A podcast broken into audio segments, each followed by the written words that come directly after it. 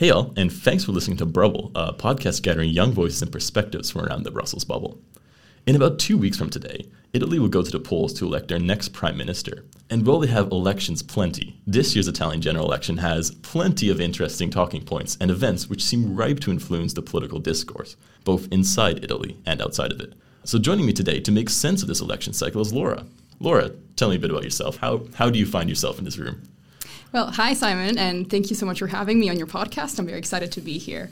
Um, yeah, so my name is Laura. Um, I am based in Brussels, and I work as a as network and delivery manager for Democratic Society, which is an N G O that uh, focuses on citizen engagement initiatives and trying to bring citizens closer to their politicians. But on the side, I also write a newsletter, which I've just begun recently, actually, uh, on Italian elections, because I see that there is quite a lot of information going around on the Italian elections at the moment. And I just wanted to make sense of it and um, provide readers with a bit more clarity about what's going on.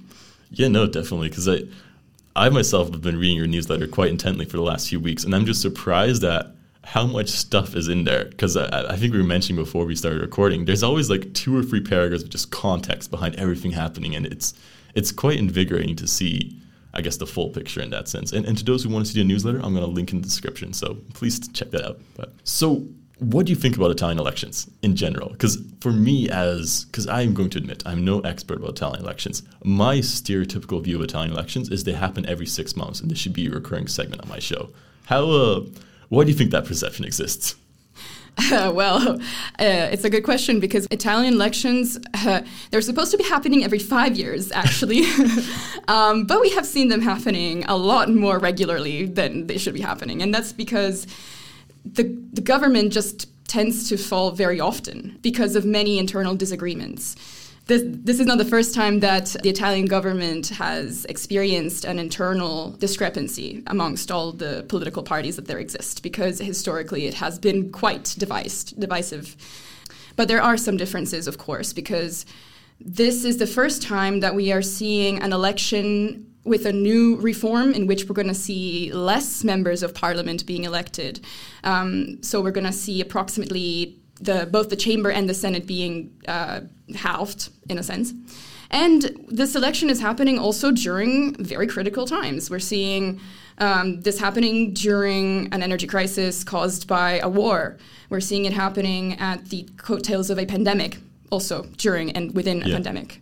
So there is a lot happening in these elections that make it rather unique compared to other ones, actually. Yeah, it's definitely a very interesting time to observe these elections happening, because even, I mean, the Swedish elections are probably going to be, I think, done and over by the time people listen to this podcast, and just all the other the host of elections coming up, they're all really situating a unique moment of history, especially with the Ukraine situation and the energy crisis and all the other topics you'll hear on this podcast soon about. But uh, the way I wanted to frame this podcast, after the nice preamble you gave there, Laura, was I wanted to kind of focus around three bigger questions, which have been plaguing my mind as, as I've been looking at this topic. Firstly, why do we have an election now in Italy? Secondly, what's different about this election, um, like fundamentally and candidates-wise? And third, what we're going to remember about this election in a few years to come. So I think, given that, let's hop right into the first really point. And, and I'm going to ask you, why is there an election now? Can you give some background, some context? What What's up, I guess? Okay, yeah. So why is it happening now? Well, um, the months of uh, July and August, I guess the months of the summer have been very hectic, because the, the government that was uh, ruled by Draghi fell uh, due to the fact that while he was given confidence and he was voted for confidence in, in the government by most of the, of, of the parties there about a particular a particular uh, law that he wanted to pass, he was he he was not feeling like the majority of the parliament was being behind, was behind him. Um, this happened mostly because of the Five Star Movement, which as a party is quite, let's say, more populist than others, and it has been quite skeptical of the way that Draghi has been uh, governing so far. mostly because Draghi, he wanted to introduce, amongst other things, particularly d- during these critical times, a sort of um, a trash incinerator, but I can't think of the right term to say it. I, I think that's about correct. So. Yeah, um, let's just call it a, a garbage incinerator. Yeah. Um, in Rome, um, in order to sort of generate more power. And there was this was one of the things that he proposed as part of this new set of packages of, of laws. And the Five Star Movement was completely against it. So in July, uh, one day, he decided to um, give a speech to the whole of the Senate, basically telling everyone, are you with me on this? Are you still uh, going to, you know, c- confide in me to be your prime minister? And while he still received a majority of votes, the Five Star Movement did not really agree with that. And so he decided to resign.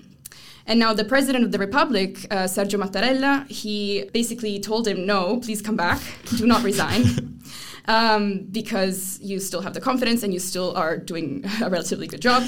Um, but Draghi was quite uh, stern about it, because he said, if I don't feel that I have the confidence of the entire majority of my own um, coalition to support me, I don't think I should continue governing this, this country. And so he resigned.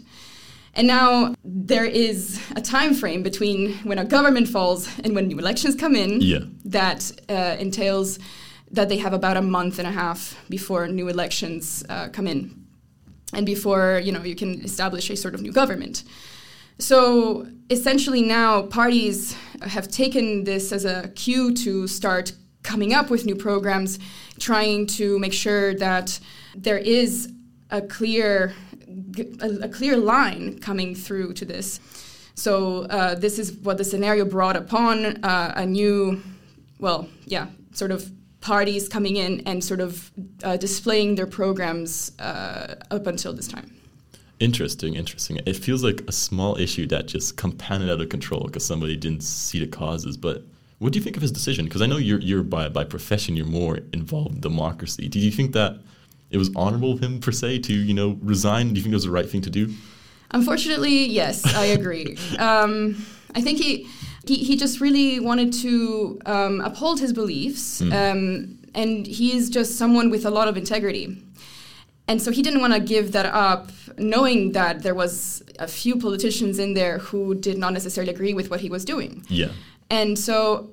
I think that for the benefit of democracy, he really is one of the few people I have seen in Italian politics who has actually upheld a very honest stance, which granted wasn't ideal, especially during this time. In fact, I'm, I'm very, very sad yeah. about this, um, because for, for, for a moment there, uh, Italy was being given the reputation that it really stands up to, you know? Um, but uh, I absolutely respect his decision, um, despite the fact that it came at such a critical time. It seems like a real devil's bargain from, I guess, your stance, I suppose, you know, because especially seeing the candidates that are rising nowadays. But uh, we'll get to those in a second. And I, I just kind of wanted to ask, um, how do, I mean, not you particularly, but how do Italians in general just feel about this election? Do, do you feel like this election was necessary, or is it just another, you know, tiresome thing you do every year? So, yeah, I think that citizens in Italy are more torn than ever these mm. days. You can see that in the polls. Um, about twenty-two to forty percent, and I'm not saying here a specific number because resources are all very different, but they are undecided. They don't know who to vote for. Um, and that may be just due to a lack of clarity about what are the actual promises that are being made these days. Especially because I don't blame these parties for, you know, not coming up with clear politics and clear policies, because it is so sudden and it is so um, rushed that it's just tr- trying to come up with a solid energy policy these days is a challenge and a half. And so, I mean, I think people are just so uncertain, especially the younger generation. They don't see themselves represented at all. Mm. And we are seeing the same old people that we have seen in the past, and here I may sound kind of cynical, but uh, we are seeing people that have already been in elections in twenty eighteen, for example. Yeah. No, because, I, I mean, everybody's still joking about how I think Berlusconi, he's still running, right? Um, or uh, I think I got his name right. I'm not the greatest of Italian pronunciations, just going to get that on in the record, but... it, it's just funny how you keep digging up these remnants of the past, you know, give them another go. But I, I, I kind of want to transition now, because we're kind of established why now the election, or or more why not now, I suppose, in a more lackadaisical sense. But uh, I kind of want to also pro- pry at what's different this time around, because as we're hinting at, and as I hinted in the introduction, I, I do think that this Italian election does have a bit more poignancy or a bit more urgency behind it, especially from, I guess, the Brussels perspective, where we're watching the events unfold. So what, what are the election issues dominating the scene? Okay, yeah. So um, as I mentioned earlier briefly, I think the most pressing issue at the moment, and we're seeing this also at European level, is really the um, energy crisis and yeah. the defense and security issue. Right now, uh, as we are seeing, developments continue to unfold regarding um, um, gas prices, and also regarding what does it mean to be in a on a united front in the European Union, which also affects how things are being um, framed in Italy itself. So po- political parties are now grappling with how to prior- like wh- what things to prioritize Uh, in terms of how they framed the, this election. Should they talk about policy on a more uh, European perspective, or should they talk about it more on a national perspective? And here's where we see clear distinct distinctions between different parties. For example, if we're looking at the center-left coalition, and I mean, I can get, I can go into the sort of way that the center-left and the center-right and the rest of the parties are uh, structured at the moment. For example, the center-left includes the Social Democratic Party, um, it includes uh, the left and the Greens, it includes Plus Europe, amongst the most important and the most uh, vo- yeah, uh, prevalent parties. They are quite pro-European in that they believe on a united front, and the fact that it's quite important to continue on uh, on, on having this uh, uh, sort of um, integrated policy towards energy. And that entails, you know, common uh, gas price ceilings around Europe. They also want to continue the legacy that Draghi created, um, because they really believed that what he was doing was good work. And that was also what he advocated for. On the other hand, we have the center-right coalition, uh, which has, amongst others, Forza Italia, which was obviously driven by Berlusconi, uh, Fratelli d'Italia, uh, which is uh, whose lead is Giorgia Meloni, Uh, Lega, which is uh, uh, Salvini's um, party, um, and then other ones that are more minor. And they tend to be a little bit more skeptical regarding European unity. Mm. They don't think that having a common front is going to benefit them. They think that there are still countries that will make their own interests when it comes to setting gas prices. And they think that um, the European Recovery Fund is still disadvantaging them, or somehow it needs to be revised. Um, and then you have a new entrant here, which is not really new because it's kind of like a recycled version of the left, I would say, left of center party. You have Matteo Renzi's uh, Italia Viva, and you have Carlo Calenda's Azione. Now, if all of this sounds kind of confusing, I understand there's a lot of people coming in. Um, and that's the so-called third pole. The third pole tries to center itself as a sort of up-and-coming liberal force, mm. uh, which is also backed up by Renew Europe uh, at the European Parliament. And they want to sort of frame themselves as this anti-partisan uh, new partnership, but it's not exactly the Five Star Movement, which is like, you know, totally anti-political faction, but yeah. rather they want to still continue preserving that some of that Yeah, some of that pro-European value and, and so on, and sort of some of those traditional values, I would say. And then the Five Star Movement is kind of running on its own, and they are totally pro-environmental and pro, um, you know, uh, renewable energy, but also totally against using or drilling new gas um, plants, uh, or not gas plants, I guess, gas. So, so actually, yes, extracting gas. So as you can see, those are the things that kind of are div- are, are quite dividing them. Um, and you can kind of see that there is quite a pro-European stance on energy po- policies, but also more of a, yeah, national, let's keep our own interest um, position there. Yeah, it's interesting as you were going through this, this I guess, quick and rather broad overview of all the little parties and stuff going on. And if, if people want to know more in detail, I, I assume your newsletter is a great place to start. But uh, It was interesting to kind of connect that to what you were saying earlier about how Italians feel a bit more, I guess, disenfranchised, perhaps, from the elections going on, which we're seeing with the, the larger numbers of people who are uncertain of what they're doing. Do you think that's because the driving force behind the rifts in this election is more, I guess, focused on issues abroad or commitments towards the E U or just, you know, the whole situation abroad rather than domestic issues, which seem, I guess, people are like, oh, rising prices, less jobs, less employment. Uh, houses are unaffordable, all these revised talking points, and they seem to be a bit more distant from the rhetoric.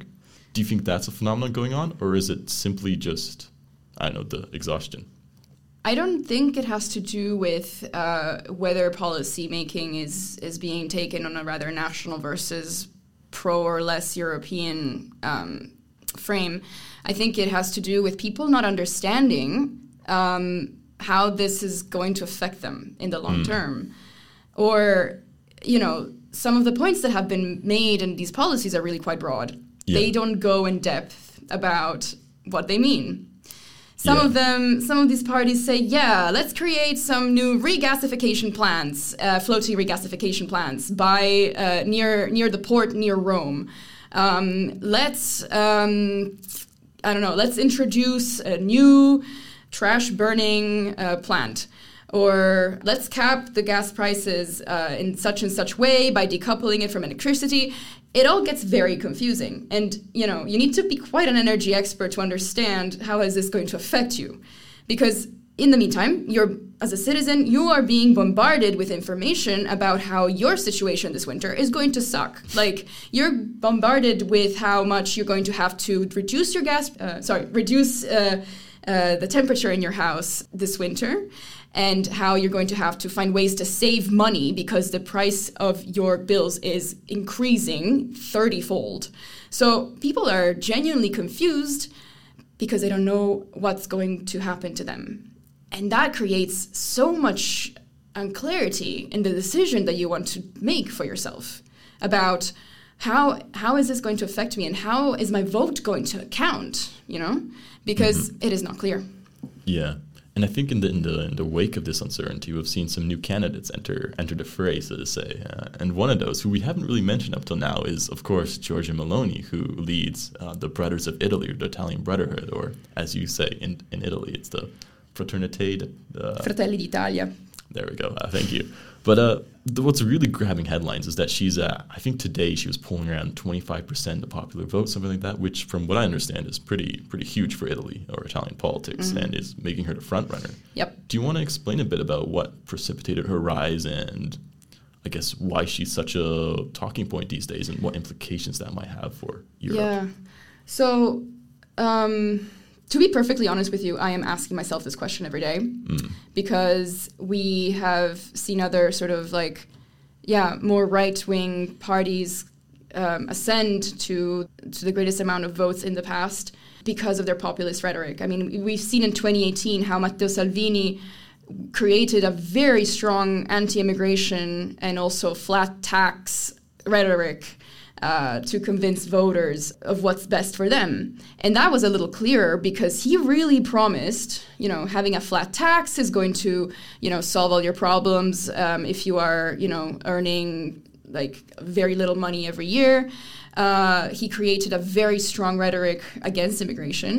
And, um, and, and that kind of gave him that sort of popularity as well by also creating very simple messages that then got carried across in, in most of Italy. And then he got most of the votes, I would say, uh, like mostly from northern Italy, but also some parts of the south, um, mainly targeting entrepreneurs and so on. This time around, we are seeing Giorgia Meloni, who has very, very strong Italian identity prioritization in her policies. She wants to protect the interests of the Italians by saying we need to protect the production of made-in-Italy products. Um, still very strong on immigration, against immigration. Yeah. Some may find that she would probably be classified these days as stemming from a neo-fascist regime coming from the nineteen fifties because basically her party kind of like uh, takes that legacy. I think there is a very nuanced discussion there. The international community, I think, is, covers it and I think a, a bit more simply, in a more simplified way, I think that there is quite a lot to um, uh, to go through to kind of create this distinction about whether this is like neo-fascist or not. But anyway, uh, close parenthesis. Um, so yeah, I think uh, right now her main strategy is really creating a, a divisive politic as well by basically saying we are better than them. We are there to kind of like, you know, express what we want in a very vocal way. Uh, and and she has a great communication strategy in that way, because I have to admit, it is quite entertaining to watch her speak. And also by creating this very divisive politic by saying, oh, okay, like, you know, the, the, the previous government wasn't, you know, as effective, or the, the left, uh, the left of center parties are completely divided between themselves. It makes you think, okay, I'm going to vote for her, not because she promises me anything that's quite good for me, but because she seems to be the most convinced about what she's saying. Mm. And um, unfortunately for her, however, uh, up, on, up until recently, the center-right coalition was... looked like the most united uh, coalition of all the Italian parties. Yeah. You had, uh, like I said, like the Lega, Fratelli d'Italia, Forza Italia. They seem to be quite on a united front. They have a common program. But until recently, they've been divided because um, uh, Matteo Salvini vocally said that we need to um, remove sanctions from Russia, mm. which became a huge bombshell in the in the conversation on Italian elections. Sparked a lot of outrage. He says sanctions aren't working. Um, Russia will continue putting the countries on his knees, his words. And Giorgia Meloni, like, put her hands in her hair because she said, what are you doing? This is, no, stop. Like, she was very, I mean, it's one of the things that they started to have disagreements upon. And I think that lost Lega quite a lot of points. And and the strength that Giorgia Meloni has had up until now, I think, was also backed up by the fact that her coalition was really quite united and they seemed to be quite strong together. Yeah. And I don't know if this might still affect her um, reputation or the coalition's reputation until the elections because of this perceived discrepancy that is now showing between those, which mm. was exactly what they criticized the center left of. True. So I think her, her rise, I think, has been a combination of a very powerful, um, divisive rhetoric uh, coupled with the um, sort of initially united front that her coalition had up until now. But we will see. Yeah. All I'm going to say, this this really sounds like Italian politics. So, but... Yeah. I mean, it's been it's been quite uh, yeah, it's it's been quite a, a recurring pattern, I think. Mm. Yeah, no, I'd love to dive a bit more into Meloni and, and her, her rhetoric and really what, what gives her some some vitriol on the stage. But uh, I think we're going to pause a little and shift towards our final questions because we're we're rapidly eating up our time here. But I, I still wanted to kind of ask uh, the what we'll remember question about if we can even look to predict this election, which I think is aiming more towards center-right, but what, what you've been saying, it seems a bit more up in the air now, but I'm not going to make any predictions because as a political science graduate, I cannot make predictions. But uh, regardless, I wanted to ask, what do you think we'll remember in a year or so, um, especially, I guess, situated here in the Brussels bubble, for instance? What do you think the impact will be, the, the ripples from this election? I think what we're going to remember is going to be a very, yeah, an election that has been in the making and sort of building itself uh, until the very moment, the last, the very last moment, um, because of the very, very quick developments that are happening um, and because of the sort of the changing circumstances both for Italy and for the for, for Europe and the E U in, in light of the war happening at the moment. I think we're also going to remember that there is still this promise of a non-partisan but also slightly more emerging partnership there, which is the third pole, like I mentioned, mm-hmm. which is, I guess, sort of making an appearance now, and it's kind of actually gathering some more votes as we speak, um, because it's been, now it's at something like seven percent of the uh, v- sort of voter uh, how do you say, like voter agreement. And it's also backed up by the European Parliament group called Renew Europe. Um, and they sort of want to sort of show themselves as this, you know, up and coming promise that continues the Draghi legacy. Yeah.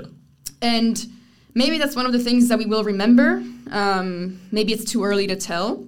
Yeah. But I think that in, in general, we will remember this as probably, I would say, the election with the fastest program creation ever made up mm. until the last minute.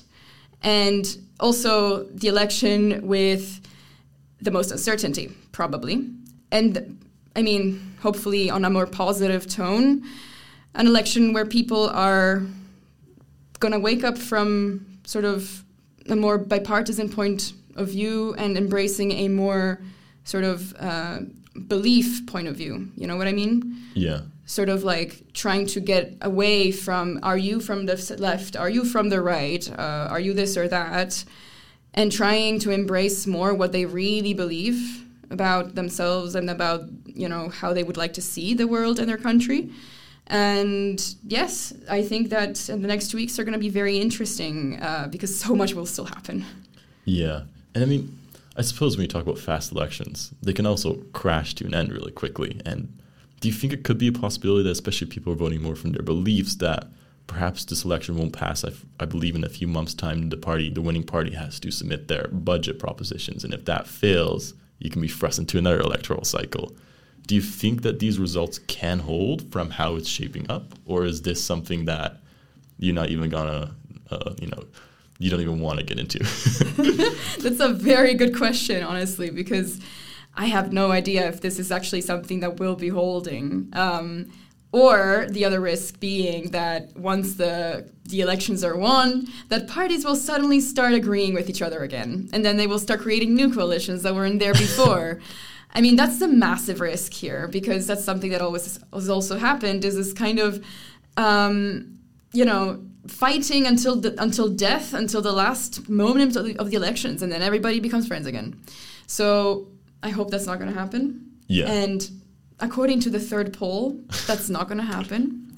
They are seemingly quite, they have quite a lot of integrity when it comes to that, and yeah. I would like to to believe that. I also would like to believe that the the the Social Democrats are going to pull themselves together, because they've also had quite a reputation for being divisive within their own um, parties. But uh, I, I hope that they will come around and really try to continue staying as true to themselves as possible. Mm.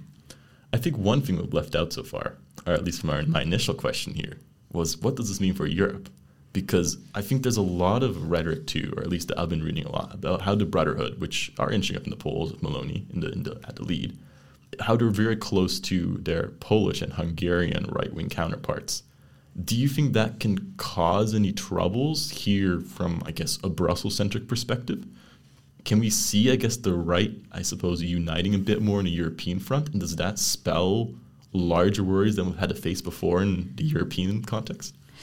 Yeah, I'm afraid that um, if if we see a win from Fratelli d'Italia, this will definitely create probably um, a closer sort of right-wing bloc in Italy, mm. because let's face it, it is a right-wing party, I think.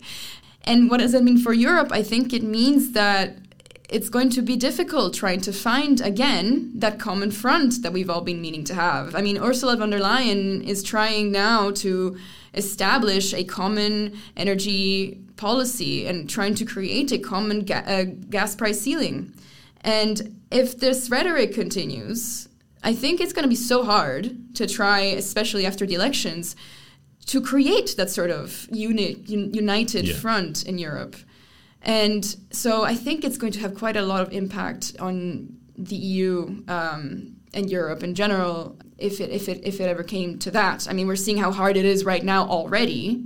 And we've seen how hard it's been to to continue passing six packages of sanctions on Europe. It's been it's been such an effort to convince everyone to be in the same boat. So imagine if this happens, how much more difficult is it going to get? Yeah, yeah, and I I don't even want to imagine that. So I'm going to let that linger as a somewhat of an aftertaste here. But speaking of unpleasant aftertaste, I think one of the issues that have been kind of brought up by this election, I promise this is the last, I guess, deep issue I want to get into, is I also want to touch a bit upon gender and the roles played in the election, because it is quite unprecedented that Meloni is set to become, I suppose, the first female prime minister of Italy, if everything goes as the polls show.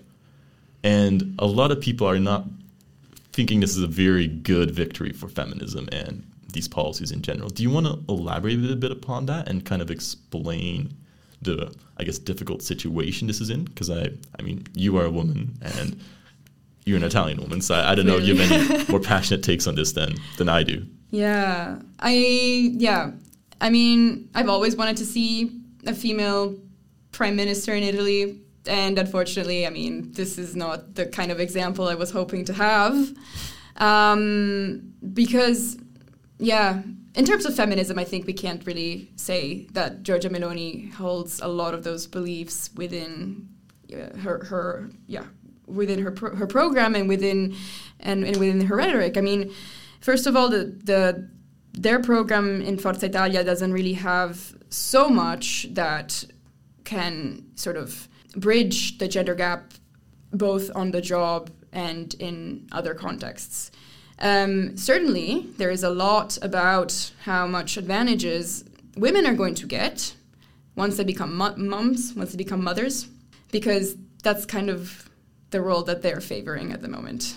You know, the more you have, yes, yeah. uh, the more you know, the, the the more babies you make, the more tax uh, reductions you get, and all that stuff. Which, I mean, obviously, it's very important. It's very useful, but I'm not seeing anything about, for example, how to bridge a, ba- a pay gap, how to bridge, uh, you know, how to make sure that uh, women get paid equally on the job, or there is nothing about abortion rights. There is nothing yeah. about even the L G B T Q community, which I think goes hand in hand also um, with feminism and yeah. also with, uh, you know, the way that women's roles are seen also together with the L G B T Q community, for example.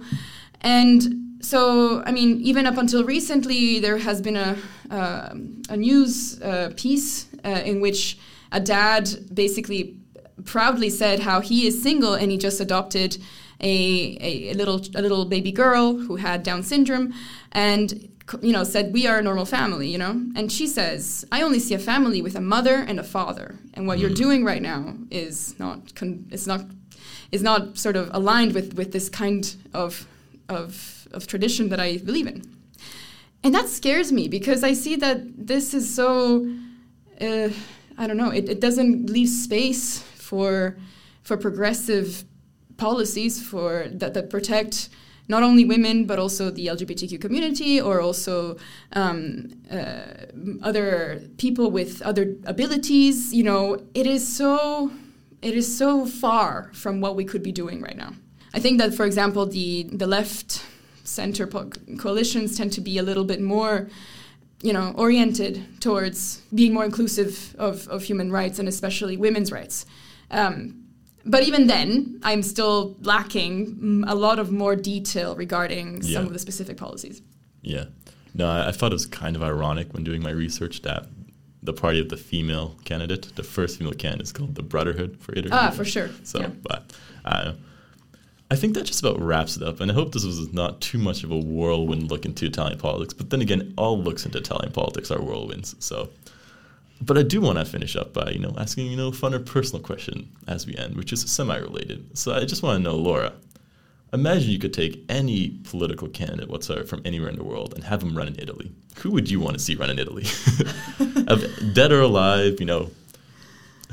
Um, that's a very good question. Um, I have to say, okay, um... I have recently come across Portugal's um, policies and progressive politics at the okay. moment. And I I genuinely think, and I don't know the po- the politician very well, but the but but Portugal's Prime Minister Costa, I think he is, um, he we, we actually just came back from Portugal and, and I and I saw just how progressive their laws are at the moment, hmm. both in terms of legalizing abortion and decriminalizing drugs and uh And in general, just having a very pro- very progressive uh, politics in their own country. I mean, they took a problem that was, you know, drug use and drug abuse, and they turned it around.